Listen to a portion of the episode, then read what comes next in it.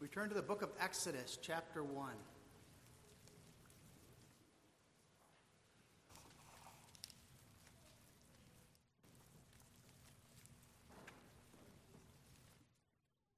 We read the first chapter. We take as our text verses 7 through 14. I won't reread those, so we pay careful attention to that section of the chapter. We hear the word of God. Now, these are the names of the children of Israel which came into Egypt. Every man and his household came with Jacob Reuben, Simeon, Levi, and Judah, Issachar, Zebulun, and Benjamin, Dan and Naphtali, Gad, and Asher. And all the souls that came out of the loins of Jacob were seventy souls, for Joseph was in Egypt already. And Joseph died, and all his brethren, and all that generation. And the children of Israel were fruitful, and increased abundantly, and multiplied, and waxed exceeding mighty, and the land was filled with them. Now there arose up a new king over Egypt, which knew not Joseph. And he said unto his people, Behold, the people of the children of Israel are more and mightier than we. Come on, let us deal wisely with them lest they multiply, and it come to pass that when there falleth out any war, they join also unto our enemies and fight against us, and so get them up out of the land. Therefore they did set over them taskmasters to afflict them with their burdens. And they built for Pharaoh treasure cities, Pithom and Ramses. But the more they afflicted them, the more they multiplied and grew and they were grieved because of the children of Israel. And the Egyptians made the children of Israel to serve with rigor, and they made their lives bitter with hard bondage in mortar and in brick and in all manner of service in the field. All their service wherein they were they made them serve was with rigor. And the king of Egypt spake to the Hebrew midwives, of which the name of the one was Shiphrah, and the name of the other Puah and he said, When do ye the office of a midwife to the when ye do the office of a midwife to the Hebrew women, and see them upon the stools, if it be a son, then ye shall kill him. But if it be a daughter, then shall she live. But the midwives feared God, and did not as the king of Egypt commanded them, but saved the men children alive. And the king of Egypt called for the midwives and said unto them, why have ye done this thing, and have saved the men child children alive? And the midwife said unto Pharaoh, Because the Hebrew women are not as the Egyptian women, for they are lively and are delivered ere the midwives come in unto them. Therefore God dealt well with the midwives, and the people multiplied and waxed very mighty. And it came to pass, because the midwives feared God, that he made them houses. And Pharaoh charged all his people, saying, Every son that is born ye shall cast into the river, and every daughter ye shall save alive. We read God's word that far. May God bless his word to our hearts. Beloved in our Lord Jesus Christ, God gives the gift of faith as a bond that unites us to himself by the Spirit of Jesus Christ. The activity of faith is believing. Bound to Christ, we believe. And speaking of faith as an activity, Question and answer 22 of the Heidelberg Catechism directs us to the fact that the Christian believes all the things that are promised in the gospel. The gospel is set forth in history and in facts.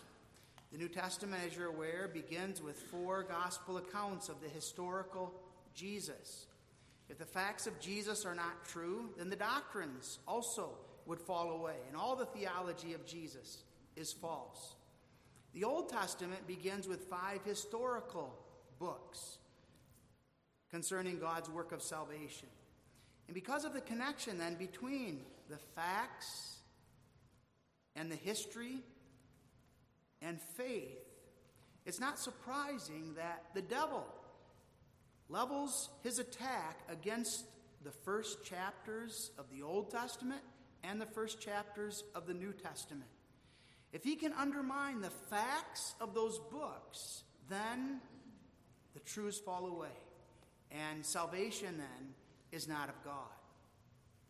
The book of Exodus reveals the truths of the gospel that are essential to salvation. This book has as its theme sin, deliverance, and thankfulness. And you understand and recognize immediately that's the threefold division of the Heidelberg Catechism. So that that same idea is set forth here, and it's the experience and testimony of every child of God. I know my misery, and knowing my misery, I know the need for a deliverer. And knowing the wonder of that deliverance, I live in thankfulness and in praise to my God.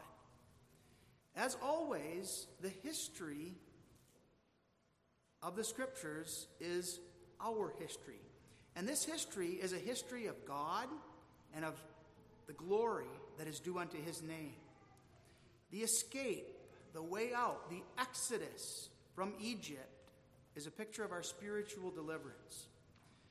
This great and glorious event is set forth through the scriptures as God's marvelous deliverance of his people. The law, as you heard read this morning, opens with that. This is the Lord our God who has delivered us from the bondage of Egypt and who brings us into the glory and the wonder of his spiritual Canaan. Now we look at this Exodus as our Exodus. This is our deliverance, and this speaks of the marvelous wonder by which God has delivered me and you. Now, we understand there's types and shadows in the Old Testament, and those types and shadows have to do with the people, the places, events that are taking place, institutions that are relevant to the wonder of God's work of salvation. The book of Exodus talks about the fact that the people of Israel are the church. Egypt is a picture of the wicked world in which we live and the bondage of sin and slavery to sin. Pharaoh is a picture of the devil as the devil afflicts the people of God and as the devil opposes Christ's church. Moses, we have, is a picture of Christ, the deliverer, the mediator. Canaan, a picture of heaven. Now, Moses wrote all five books of the all five of the first books of the Bible. There's a historical gap of about 300 years between the end of Genesis and the beginning here of Exodus. From the death of Moses to the birth to the death of Joseph to the birth of Moses. There are about 430 years between Jacob's coming into Egypt with his family and then the exodus that takes place as they depart, according to Exodus 12, verses 40 and 41. You recall, Joseph was brought into Egypt in order to prepare the way for the transfer of Israel to Egypt for a time. Though men, his wicked brothers, sold him to slavery, we know God had a purpose for it. And God ordained that Joseph would be brought into Egypt to prepare the place for the coming of God's people for a time, as God would allow them to increase and to live then in safety alone. During this time period, they increased significantly, according to verse 7. And the children of Israel were fruitful and increased abundantly, and multiplied and waxed exceeding mighty, and the land was filled with them. The family records of Abraham, Isaac, Jacob testify to the promise that Canaan would one day be their home. And now we look at this history under the theme bondage in Egypt, noting the evil, but noting also the goodness as God is present here in his sovereign love for his church. And finally, we see the gospel as it's set forth here in this history. There arose a new king over Egypt, which knew not Joseph, we read in verse 8. Now, Joseph was a well regarded ruler of, Israel, of Egypt. He had done great things for Egypt. And you children recall the whole circumstances that surrounded his marvelous rise to power in Egypt. God bringing him out of jail, setting him before Pharaoh, giving him to know the dreams that Pharaoh had dreamt. And then God causing Pharaoh to esteem Jacob as a leader, a ruler. Joseph had done many marvelous things, giving occasion for Egypt to enjoy prosperity in the midst of a famine. And as a result, Pharaoh was appreciative of Joseph's work. And that became evident in that he regarded Joseph and his family a very privileged position, giving them the land of Goshen, enabling them to dwell then with their families and with their flocks in that place. God's purpose was to preserve Israel in isolation. For years, the people of God had been associating with the Canaanites. And as they were intermingling with the Canaanites, the generations were beginning to intermarry and troubles were occurring. The distinctiveness of the people of God was at stake. So that God opened a way now in his perfect providence to preserve his church for a time in the land of Egypt. And he would do so until the Canaanites had sufficiently filled that cup of iniquity and could be destroyed. During this time period, the Israelites flourish. 70 souls had entered into Egypt, according to verse 5. Joseph was already in Egypt with about four more, so that the whole of Jacob's family is about 75 people. At the time of the Exodus, there were 600,000 men beside women and children, according to Numbers 1, verse 46. So that, that would mean a total of between 2 and 3 million Israelites. For 74, 75 people to reach that total in 430 years meant that about every 25 years they would have to double in number, which is easily possible. Now, the words of Genesis 1, verse 28, were words that instructed God's people to be fruitful and multiply. And God blessed them, and God said to them, Be fruitful and multiply, and replenish the earth, and subdue it, and have dominion over the fish of the sea, over the fowl of the air, and over every living thing that moveth upon earth.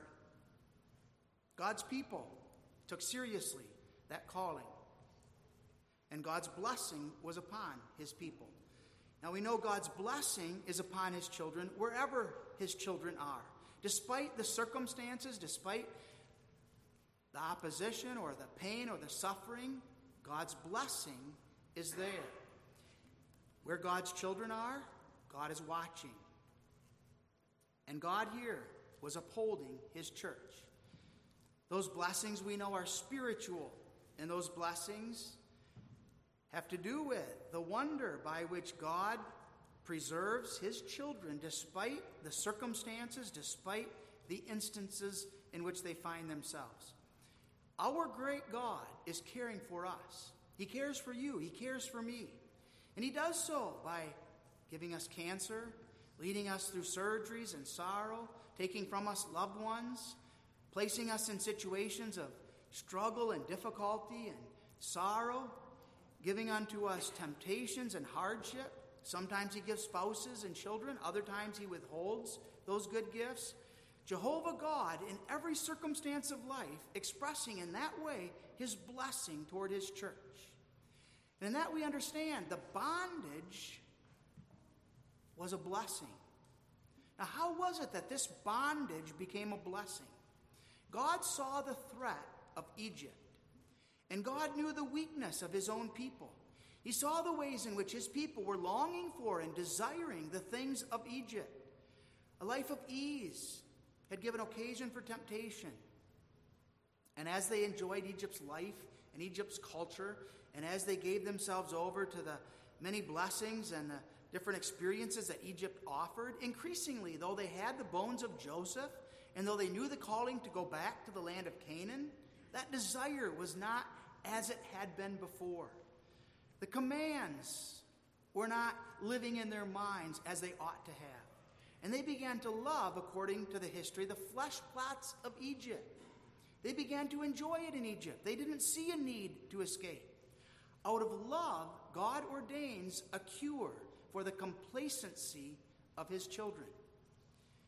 And this new Pharaoh, with time, rises who doesn't care about Joseph, doesn't care about his family. Now, just what that meant about didn't know Joseph in verse 8 is hard for us to ascertain. It's hard to imagine a king that would not know the history of Egypt. But it is possible that a different dynasty of pharaohs rose up, one that wasn't as familiar with the history, and therefore it perhaps could be that he didn't even know of Joseph. But more likely, the idea there is that he didn't care about Joseph. He didn't care about Joseph or Joseph's God. And that had been evident through all of that history. The God of Joseph was on the foreground. It wasn't Joseph that knew the answer to the dreams. Joseph made clear it was my God. My God is the one who is able to do this. It is my God who is able to preserve and to keep us. It is God who is going to give us the good years. And it is God who will take from us during the hard years. And it's God who will enable us then to be blessed during this time. So that this new king now arises who doesn't care about Joseph, doesn't care about the God of Joseph. He's given over, as is evident from the history, to a reprobate mind. He seeks to persecute, he seeks to annihilate the Jews. Now, in all of this, while God is sovereign, ordaining this for good, God's making use of means. Pharaoh, in his sinful, selfish fear, is the one now who poses the reasons here. Behold, the children, the people of the children of Israel are more and mightier than we. Come on, let us deal wisely with them, lest they multiply. And it come to pass that when there falleth out any war, they join also unto our enemies and fight against us, and so get them up out of the land. Behind that, we know, is the devil. The devil is seeking to annihilate the Jews. He doesn't want Christ to come, he doesn't want the Savior to be realized. And so we have here Pharaoh as a tool of the devil, as well as Jehovah God overseeing all of this, working together for the good of God's children here. This is a picture of the evil world in which we live and the attempts of the wicked world to destroy people of God and their God. The world hates God. The world hates those who are the people of God. And Jesus talks about that in John 15. They hate you because they hated me. And they hate you because of their opposition to the things of God and God's kingdom. And so a new policy now is adopted with regard to the Israelites. Instead of the privileged position previously they'd enjoyed, now they're subject to cruel bondage, bitter labor. Verse 14 talks about them working hard in order to make bricks out of clay, and then using those bricks to build. And verse 11 talks here about the treasure cities that they had to build for Pharaoh. The bondage was bitter, and that bitterness is evident through this history. Now, the word that's used in the Hebrew here for bitter is a word that refers to bile. When you're sick and you're vomiting, pretty soon you don't have anything left to throw up. And that taste that comes in your mouth then, when you get that bile, is a bitter taste. And that characterized now the experience of the Israelites. Their bondage is bitter. It was a bondage from which they could not escape. It was a bondage in which they were put to work. Verse, verse 14 talks about work in the field, all manner of service in the field. They spent the days from sunup to sundown laboring hard for the well being of the Egyptians, and there was no profit in it for themselves. They still had to do all their own work yet on the side. Taskmasters were set over them in order constantly to watch over them, and they were constantly under that watchful eye, and they could not escape those cruel taskmasters. This is a picture, beloved, of the spiritual bondage and depravity that is ours in Adam. As those who are found in Adam, sin takes hold of us, and sin holds us in bondage. There's no way of escape from that bondage apart from the wonder of God's grace and God's goodness. And God would deliver, God would give his children freedom from that bondage. The wicked despise God. Pharaoh again, a picture here of the wicked and of the devil. Who is God that we should obey him? That's the attitude of Pharaoh now. Who is this God that we should respect him or respect the people that he has in this land? Is what he says really meaningful? Is it really significant? Pharaoh represents the world and the prince of this world, the devil. And he takes the lead then now in despising God and despising the people of God by persecuting God's children. He's greedy. He has a huge pool of labor here at his disposal, and he wants to make use of them. in order to profit himself. And he can work them as hard as he wants. He doesn't care if they die, they're disposable. There's others that he can labor, work with behind the ones that pass. His economy is being built on the backs of these slaves, and they're serving now his well being. So he's fearful of them on the one hand. On the other hand, he really doesn't want to let them go because of the purposes that they can utilize for his well being. Pharaoh's problem ultimately is not with Israel, it's with their God. He knows that there's a power behind them. And Joseph testified to that power behind them. And now, as he's seen them increase and flourish, he realizes that power. Now, we know that all men know that there's a God, and all men know that that God is to be worshiped and served. The fool says in his heart, There is no God. Because a fool tries to go contrary to that which is evident, that which is obvious. Out of fear, what do wicked men do? They deny God, and then rulers try to persecute the people of God. They think by doing that, they would be able then to erase God and annihilate Him out of their minds. But history shows the failure of that activity.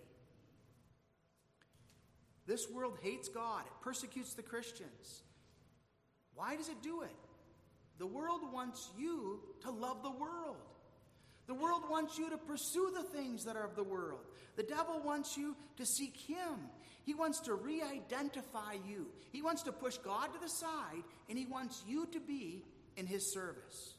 That's the world that you and I are living in. That's the world in which we're raising our children.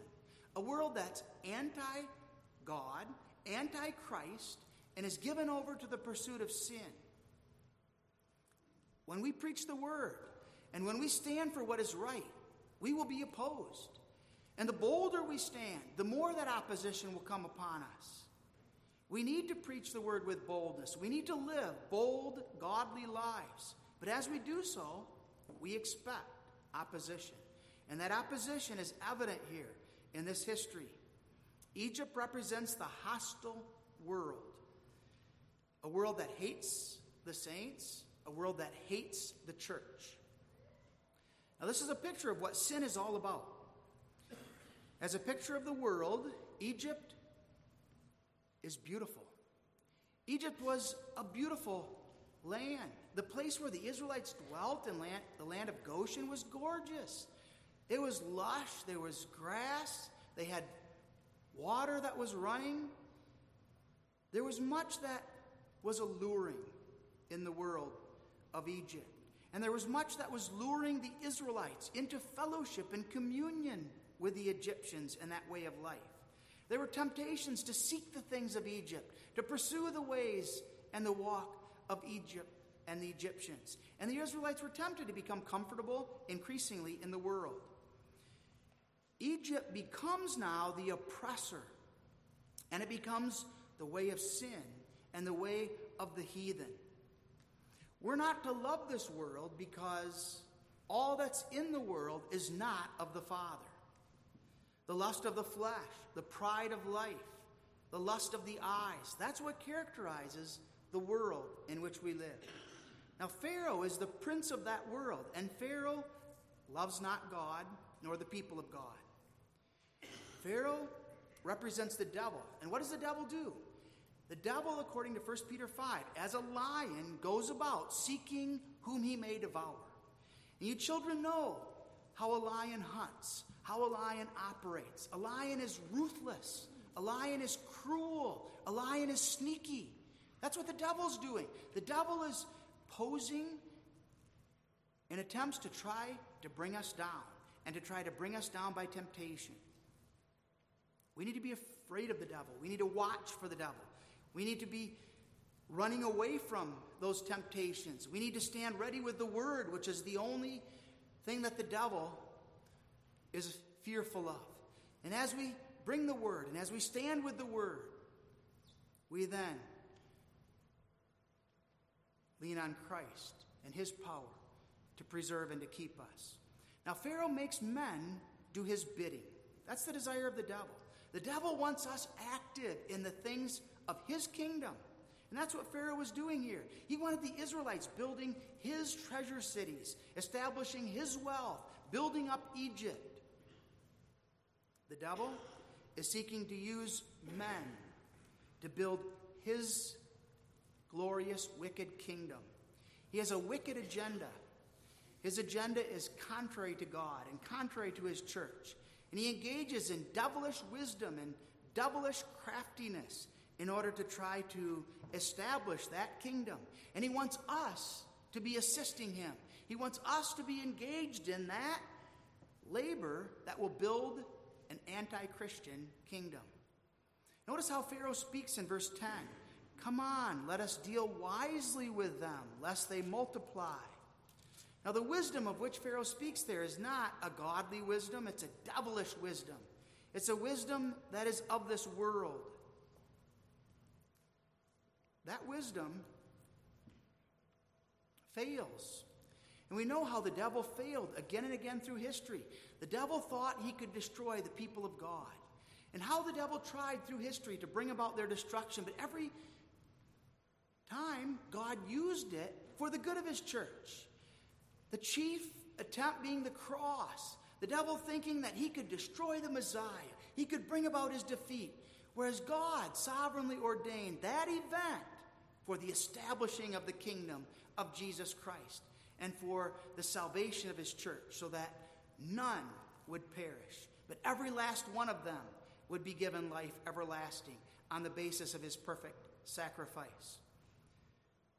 The devil thinks he's destroying God and his people. The devil thinks he can establish this glorious kingdom.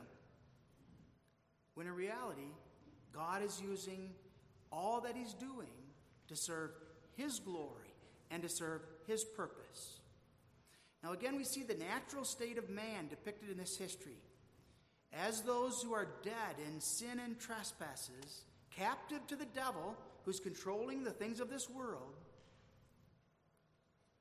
they're in bondage.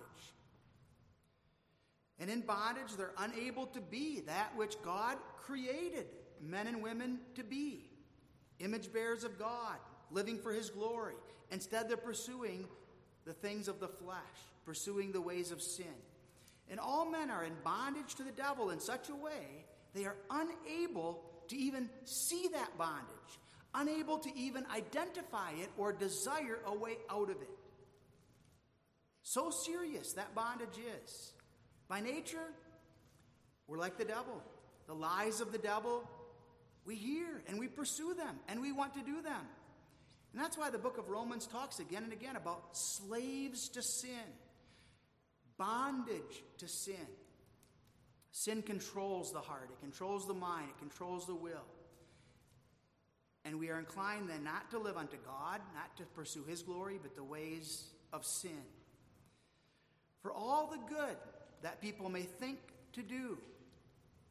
If it's not performed by true faith, if it's not done according to the will of God and for His glory, it's no good at all. And we know that natural man can do nothing that is pleasing to God. There's no freedom, there's only bondage.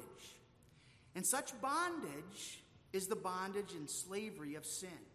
This is a decisive picture of the depravity of man. Now, that old man is with us yet till we die. And this old man shows itself in the anger that sometimes we display, the selfishness, the impatience, the laziness, the complaining, the temptations. That's evidence that we were brought forth as slaves of sin. Even though Christ broke that slavery, the effects still remain for God's children. So that this history is not only a picture of slavery to sin, but also the continued effect of sin in the life of God's children. God's children yet wrestle and do battle with those attempts of the devil. These are a people who have been chosen by God. They're pictured now as being in bondage. Now, of ourselves, we are enslaved to sin, by nature, depraved, Impossible to live in any freedom apart from the wonder of God's goodness and God's grace. God graciously gives that exodus. He gives regeneration. He gives us life from above. And He gives us to see the wonder of a Redeemer. Isaiah 61 talks about the heart of the gospel as deliverance from this bondage of sin and from the prison of death. And as Isaiah talks about that wonder, it does so in connection with the coming of the Messiah. What will the Messiah come? What message will he bring? The Spirit of the Lord God is upon me, because the Lord hath anointed me to preach good tidings unto the meek. He has sent me to bind up the brokenhearted, to proclaim liberty to the captives, and the opening of the prison to them that are bound. Such is the wonder of the Messiah and his work. And Isaiah 61 speaks of the wonder. Israel must be rescued from the coffin of Egypt. They would die in their sins if left to themselves. Could Moses deliver them? Moses is set forth as the typical deliverer, but yet Moses fails, pointing to the reality that it's only through the Messiah, only through Jesus Christ, that any deliverance from evil and its bondage are able to take place. And God's sovereignty over Pharaoh is shown in that beautiful psalm, Psalm 105. Psalm 105 accounts the various history, and it gets into the history of the Israelites in Egypt, demonstrating God's hand every step of the way. He was the one that was turning the heart of Pharaoh, he was the one that was causing this bondage. Now, that causes us to ask a lot of questions, does it not? How can this be? And what does this mean? God is chastening his people, God is afflicting them in order to deliver them. It reminds us of this God's way is in the furnace, God's way is in the lion's den. God's way is the way of taskmasters. But God is a God of Exodus. God is a God of creation. He's also the God of the serpent. He's also the God that rules all things with regard to the promise of a deliverer, the seed of the woman. Sin used by God as his way to direct us to the cross and the wonder of deliverance. We see the misery in order that we might know the need for a deliverer and that we might see the marvelous goodness of our God. That goodness of God is on the foreground here in the midst of this misery and bondage. In verse 12, the more they afflicted them, the more they multitude multiplied and grew. People of Egypt were, as we noted, in dread of these people, the Israelites, and their God who was behind them. But notice, though the Israelites were afflicted, and though Pharaoh came down hard on them, what was the effect? They multiplied. Imagine the fear, the anger, the terror of Pharaoh. He's trying to bring about their destruction. He's trying to bring about their demise. And what's the fruit? They're getting stronger. How will he deal with that? We see, beloved, beautifully here, God is in the midst of them. She shall not be moved. Jehovah God is with them. And God will make of Abraham's seed as the sand at the seashore, as the stars in the sky. Persecution, hardship are used by God for the good of His church. Now, so difficult that is for us to experience in our own lives. But again and again, the Bible reminds us of that. Affliction is for my profit. The hardship, the persecution, the troubles, the problems that come in my life, God uses them for my growth. They're expressions of His love. So that despite your or my current situation, we are able to confess God, His love, His goodness, and the fact that Jehovah God has set His name upon me, and therefore, as His, all will be well. We see, beloved, the marvelous love of God here in this history toward His people. Why would God show love and favor toward a people that were weak and sinful, that were inclined to remain in Egypt? We see God here commanding life out of death. And that's the marvelous wonder of God's goodness. Pharaoh comes and Pharaoh says, Die! And he tries to kill the Israelites. But over against Pharaoh is Jehovah God saying, Live! And we think of Ezekiel 16, that beautiful passage where God comes upon that little child that is in her blood, left to die. And God comes and God says, Live! And the fruit of that is that that child lives and that child flourishes and that child becomes the bride of Jesus Christ. God comes to his people and God not only upholds them, God causes them to flourish. He blesses them. And he does so for the glory and for the honor of his own name. Now, this wonder takes place for every one of God's elect children. God's elect children find themselves at times in distress, in hardship. We find ourselves at times walking unrepentantly in sin. But we have a God who pursues us. He pursues his children with goodness, he pursues them in love. He will not allow them to continue unrepentantly in that sin. And God says, Live! And the power of the gospel is such that God's goodness transforms, God's goodness rescues, it works repentance, it works sorrow, it causes them to see the wonder of His grace and His goodness toward them. We backslide for a time. We have our ways of sinning, our pursuing of our own will. We set our heart on the things of this world, and we find this world appealing, and we continue then in the lusts and the pleasures here below. Pretty soon we become like the Israelites. We're marching with the world, and we find ourselves enslaved to temptation, enslaved to circumstances that involve addictions. God, in His love, delivers. The Exodus comes after bondage. God is jealous for His people, and that jealousy is seen here. He will not allow Pharaoh to dictate things. This is his people, and he is the God who has put his own name on them, and he will preserve and he will keep them. This is the God who has spoken promises, glorious and marvelous promises, with regard to his church and with regard to his children. So that, beloved, we don't wait to see Christ present here. Christ is the word of promise by which Israel is in Egypt and by which God will preserve and keep them. And what is that promise? I am with you. I am with you, and I will never leave or forsake you. That which would be evident later in the temple and the tabernacle, that which is the wonder of God's goodness in Jesus Christ. God sees his people in his Son, and he sees his Son dwelling and living in them by his Spirit.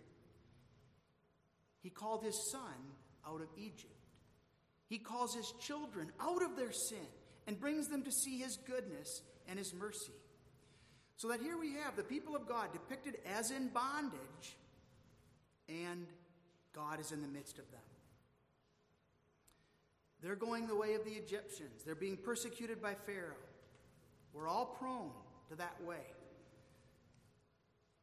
That's the way of our nature. We complain, we murmur, this is what it's like to live according to live with that old man with whom we do battle until we die. And this is why 1 Corinthians 10 talks about the fact this history is given for our admonition.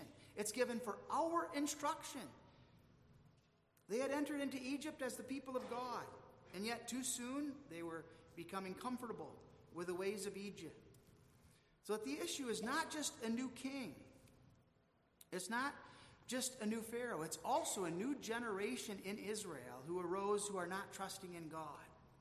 And that comes out again and again throughout this history and in connection with their deliverance and after. They wanted to go back. They despised Moses and Aaron for bringing them out of the land. They wanted the leeks and the garlics. They wanted the life that Egypt had given and had offered. Apart from the grace of God, beloved, so are we. We go back to the ways of the world. Constantly, we're going back to the ways of the world and the way of sin. But how is God toward his people? How is God with his sinful people? God will not cast them off. God will, God will not cast you off. God does not cast us off. God is faithful to his promise. He pursues his glory in and through those whom he has chosen from all eternity and through whom his Son has secured their salvation. He pledged his love in election. And that's the answer, is it not? The doctrine of election, the doctrine of salvation by which God not only chooses to himself a people, preserves and keeps them, delivers them in Jesus Christ, and brings them to the glory that awaits. What is the possibility of the exodus of God's people from Egypt and from their sin?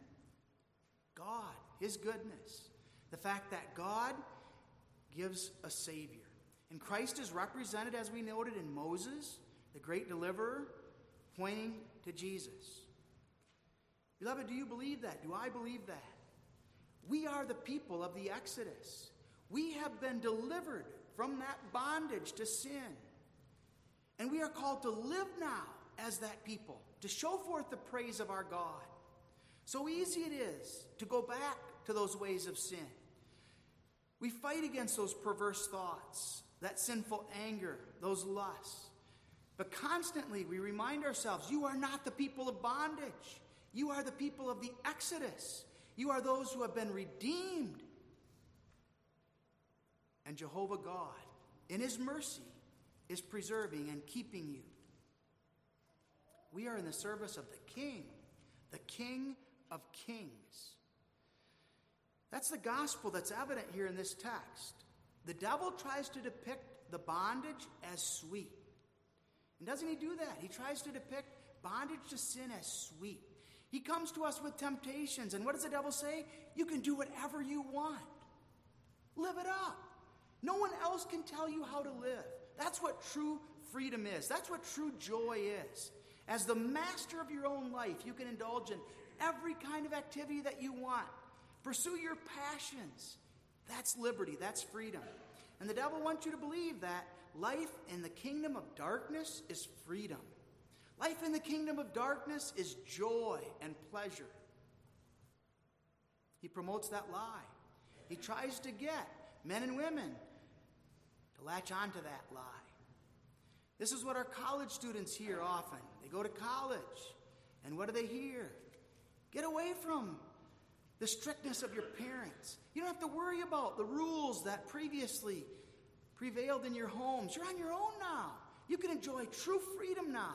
You can enjoy what it really is like to live now. And you can pursue what you want to do and pursue your own desires. And if you now want to identify as something different than what previously you did, go ahead. It's all about your joy, your freedom. And in that way, there's true pleasure. What a lie, beloved. The truth is that bondage is bondage, and sin is bondage. And the bondage is bitter.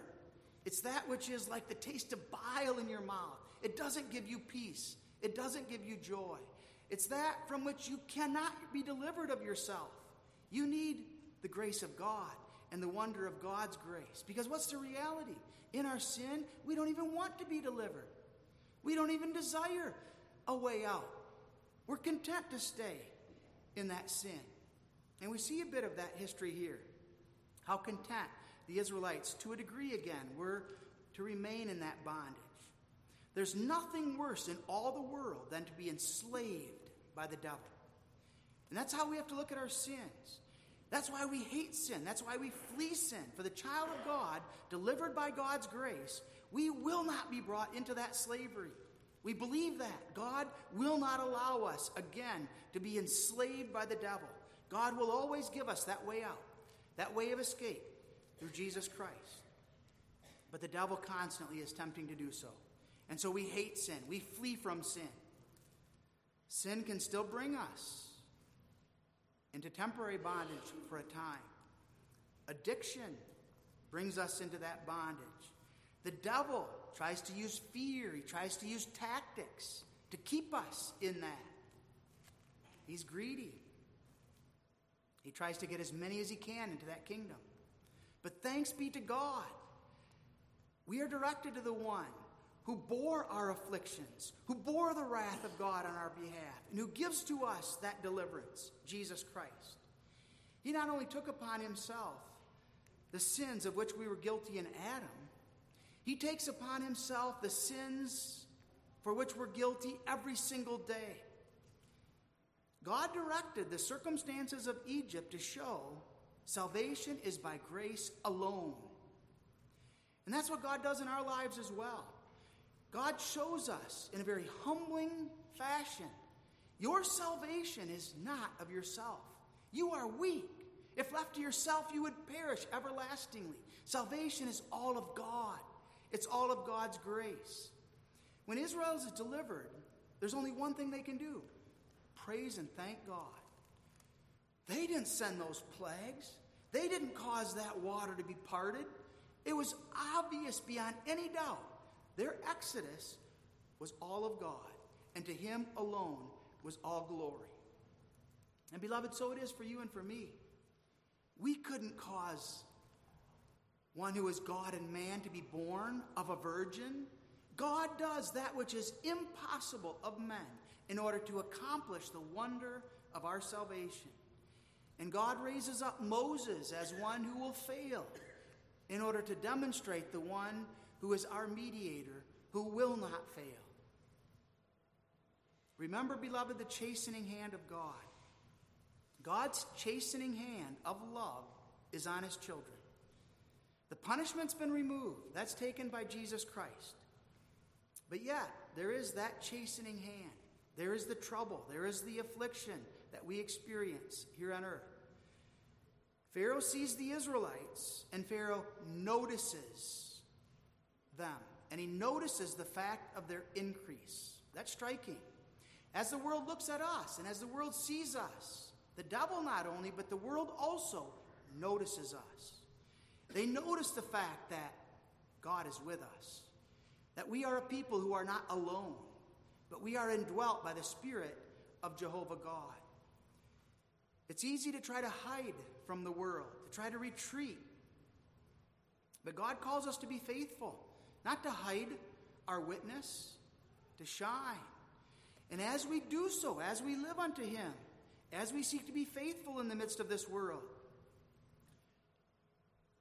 we will be afflicted. Persecution will come upon us. The devil will try to destroy our lives, take our jobs, persecute us. But what's going to be the result? God is in the midst of her. She shall not be moved. God will preserve his own. We know the joy of God's care, God's preservation. And God works a gratitude in our hearts.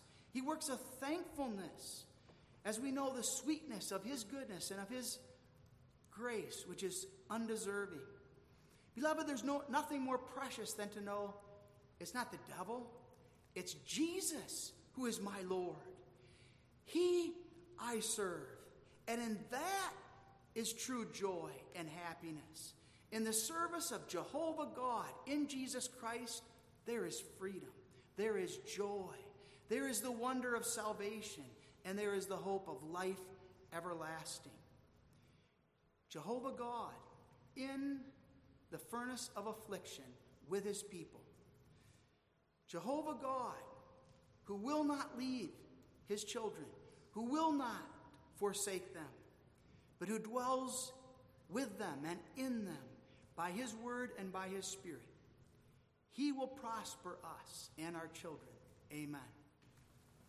Our Father who art in heaven, we thank thee for the wonder of thy love and thy faithfulness even as the Israelites, sorely afflicted, Pharaoh unleashing his wrath and hardened heart upon them. We see the wonder of thy goodness, thy mercy. And we see the same, Lord, in our lives, how wondrous thou dost deal with us, not as we deserve, but by the wonder of grace. And we pray, cause that we might see the joy of our salvation, the hope that is ours in Christ, and that we might live as those who pursue His will out of gratitude magnifying and exalting his name. Amen.